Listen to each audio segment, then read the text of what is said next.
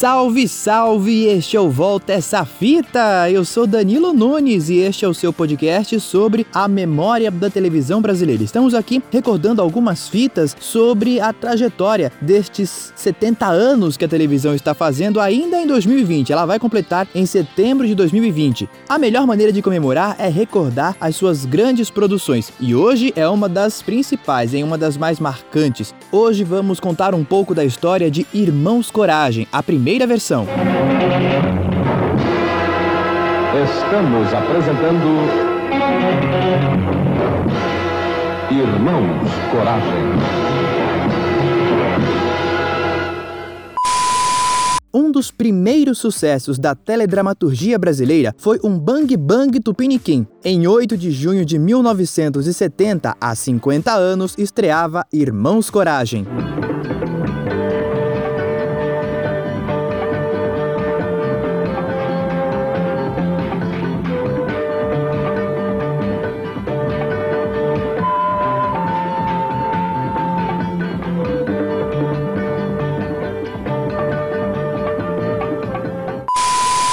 A trama foi escrita por Janete Claire para o horário das 8 da noite da Rede Globo. Teve direção de Daniel Filho, Milton Gonçalves e Reinaldo Buri, que é o atual diretor de dramaturgia do SBT. São três os irmãos que dão título para a novela. João Coragem, Tarcísio Meira, é o mais velho. É um garimpeiro da cidade de Coroado. A vida dele muda ao encontrar um valioso diamante, mas a descoberta atiça a inveja e cobiça do coronel Pedro Barros, Gilberto Martinho, o homem mais poderoso da cidade. Ele ditava as regras em Coroados e manda roubar o diamante. João não deixa por menos e resolve enfrentar o coronel, combater suas injustiças e recuperar sua pedra preciosa. Você pensa que tem direito a alguma coisa aqui? É um prazo pra lei. O prazo acabou. Ninguém fez coisa alguma dentro da lei. Pois agora eu sou a lei.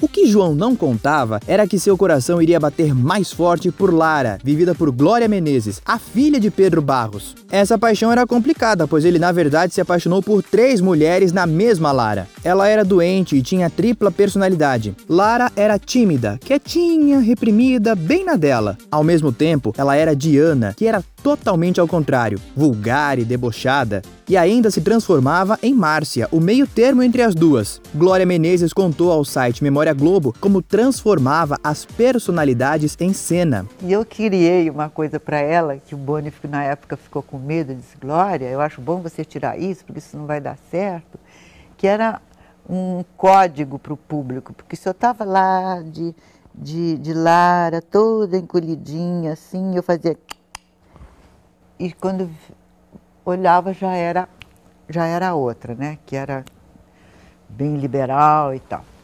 Aí eu disse, ah, eu vou continuar fazendo. O Boni falou para não fazer, mas eu vou continuar fazendo. Aí passou um tempinho, ele encontrou comigo uma vez na lagoa, assim, de carro, ele gritou assim, não muda não, deu certo. Para lutar contra o coronel, João conta com a ajuda de Jerônimo Coragem, seu irmão, vivido por Cláudio Cavalcante. Ele era o mais politizado dos três irmãos, tanto que para enfrentar Pedro Barros, ele filia-se a um partido de esquerda. Ele era apaixonado por Índia Potira, vivida por Lúcia Alves, com quem morre assassinado após serem encurralados pela polícia. Uma das cenas mais marcantes da novela.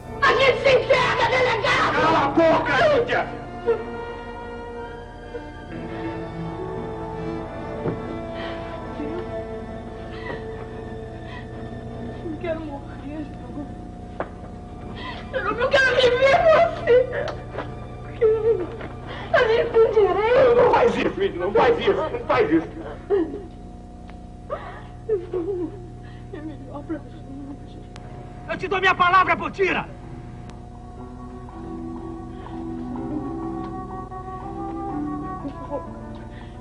Eu vou me entregar.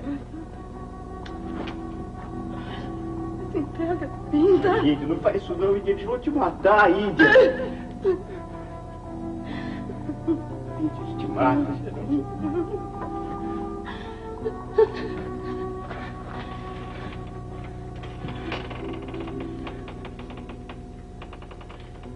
Me dá sua palavra, delegado!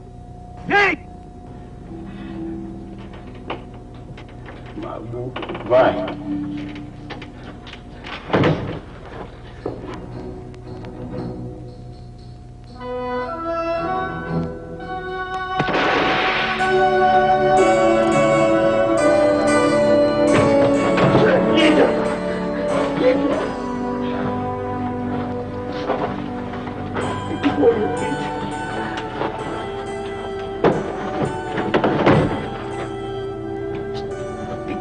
Cara? A Índia morreu, gente. Mataram a Índia.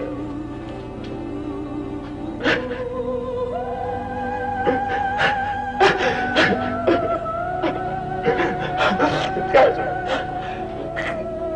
Casa, a Índia morreu,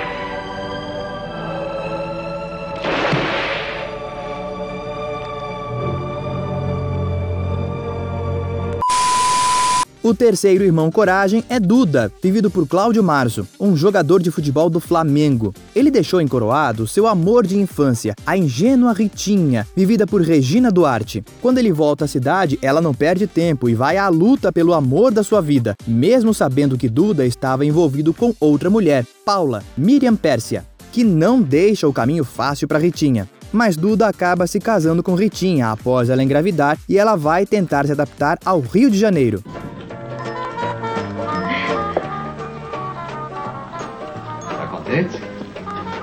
Puxa, tô radiante, Eduardo.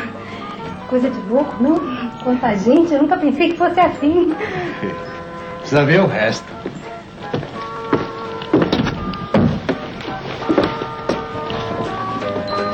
Ai, ai, que lindo, Eduardo. Puxa, quanta gente. Quanto carro que cidade grande, né? Ah, que beleza, Eduardo. Eu fico satisfeito que você não esteja chateada de vir pro hotel. Chateada? Poxa, se isso desse pra chatear, então eu nem sei. Destaque também para Emiliano Queiroz como Juca Cipó e Zilka Salaberry como a mãe coragem Sinhana. A lista de curiosidades dessa novela é enorme. Daniel Filho foi diretor de dramaturgia da Globo por vários anos, mas seu grande barato era cinema mesmo. Como a sétima arte no Brasil estava meio em baixa nos anos 60 e 70, o diretor se realizava em televisão mesmo. E era uma novidade na época. Uma das novelas em que imprimiu esses elementos cinematográficos foi Irmãos Coragem, a começar pela abertura, filmada em 16mm. Segundo o diretor no livro O Circo Eletrônico, a filmagem com os atores principais a cavalo foi realizada pois na época não existia o recurso de imagem congelada, conhecida como freeze. A câmera de cinema foi utilizada, segundo o almanaque da TV, também na filmagem da morte da Índia Potira, pois também não existia a câmera lenta, o slow motion. A inspiração de Janete Claire para escrever a novela veio de clássicos como Os Irmãos Karamazov, de Dostoiévski, e na peça Mãe Coragem, de Bertolt Brecht, entre outros. A escolha pela temática de faroeste foi proposital. Em 1970, novela era considerada coisa de mulher, que homem de verdade não via novela. O Bang Bang e o futebol de Duda, em plena Copa do Mundo de 1970, onde o Brasil conquistou o tri, atraíram a ala masculina e os preconceituosos de plantão e garantiram 85% de audiência. Pela primeira vez, os homens assumiram que assistiam a uma novela. A cidade cenográfica de Coroado foi a primeira erguida para um folhetim da Globo. A construção foi a segunda da história da TV. A primeira foi da novela Redenção, da TV Excelsior, em 1966. Coroado tinha oito ruas, com tudo o que uma cidade do interior de verdade deve ter: igreja, bar, prefeitura, praça, pensão, entre outros. Mas realidade e ficção se misturaram quando o Rio de Janeiro sofreu uma enchente que atingiu a cidade fictícia. O jornal carioca O Dia sobrevoou de helicóptero a região, fotografou o coroado e publicou: O rio está inundado. A foto confundiu repórteres e o público. No local atualmente está o Barra Shopping na Barra da Tijuca. A vida e a arte se misturaram também em outra paixão do brasileiro. A equipe da novela conseguiu fazer com que Duda entrasse em campo numa partida real do Flamengo, time que o personagem defendia na novela em pleno Maracanã lotado. O diretor Daniel Filho contou em depoimento ao site Memória Globo como conseguiram este feito. Que é uma ideia da Janete. Agora, a realização dessa, desse, desse futebol, de gravar no Maracanã e gravar um jogo de futebol, e botaram um ator jogando futebol, numa época que o treinador do Flamengo era o Freitas Solites, que era um camarada irracível, e eu sou rubro-negro, sou Flamengo brabo, mas, puxa, foi difícil, porque o camarada não queria que a gente entrasse, então tinha, o Cláudio Mazo tinha que entrar em campo. Então, o que eu consegui com o Freitas Solites foi que o Cláudio Mazo, quando o Flamengo entrasse em campo, o Cláudio entrasse junto, com a camisa 10. O jogo era Flamengo e Botafogo. O Maracanã estava absolutamente lotado. A cabine da Globo era uma cabine justamente ao lado onde que fica a torcida do Flamengo.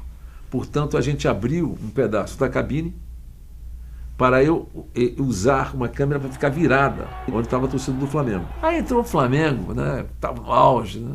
estamos falando de 1970, né? 69. Entrou, foi aquele, aquele tiroteio do Flamengo. Aí, de repente, quando apareceu aquele cara com a camisa 10, com aquela perna magrinha, houve uma parada. A, a torcida, a, pela primeira vez, silenciou a torcida do Flamengo na entrada do, jogo, do time no, em campo. Porque parou, que ninguém entendeu quem que o Freitas Solis tinha escalado para jogar na meia esquerda ou na ponta direita do Flamengo. Porque era um cara com uma perninha magrinha, porque o Cláudio tem uma perninha magrinha, não tem, né, quando dizer, é uma perninha normal, de um cara normal, mais longe de ser uma perna de um jogador de futebol. E o Cláudio entrou. Sabe, o Cláudio entrou cheio de. Mas não, o Cláudio não ligou, o cara de pau entrou e tal, cheio de, de energia. E, e foi, começou aquele bate-bola. E ainda teve o seguinte: teve que fazer o seguinte, o Cláudio ficou lá esperando que o Flamengo fizesse um gol. Quando o Flamengo fizesse gol, ele tinha que entrar em campo e ser abraçado. Pelo time. E a gente conseguiu fazer essa absurda loucura. O jogo já vai começar. Atenção, senhoras e senhores, aí vem o grande herói da tarde, aquele que deu a vitória ao Flamengo. Duda, sendo cumprimentado pela sua torcida. Duda, uma palavrinha para os telespectadores. Após essa brilhante vitória do Flamengo, com o seu gol da vitória, o que, é que você pretende fazer? Bom, agora pedir uma licença para o clube. Vou voltar para minha terra, visitar minha mãe, meus pais, meus irmãos, que eu não vejo há muitos anos. Vejam, telespectadores, que magnífico exemplo. Duda, Obrigado. o vencedor. Felicidades, Duda. Parabéns, Flamengo. Para assessorar Janete como personagem, foi chamado ninguém menos do que o jornalista João Saldanha, que participou da novela. Liga a televisão aí na TV Globo para ver o programa de João Saldanha para ver o que ele fala de mim.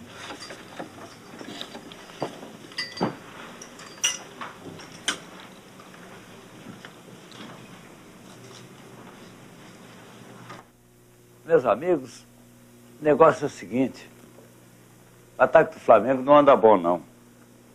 Três jogos sem fazer um gol. No outro jogo, quem fez foi um da defesa. Tá faltando o Duda, mas não sei. O Duda levou um tiro na perna, ali mais ou menos perto do joelho, e foi operado, sei lá, canivete, uma coisa que vale, por um médico do interior. Prognóstico não é muito bom, não. Assim, não sei qual é o futuro do ataque do Flamengo, sem Duda. Tem uma outra curiosidade sobre a abertura de Irmãos Coragem. A versão instrumental da música era usada no início da novela até o 12º capítulo. Quando João achou o diamante, a cena foi embalada pela versão cantada por Jair Rodrigues, e daí em diante passou a ser a abertura da trama. Despontando lá fora.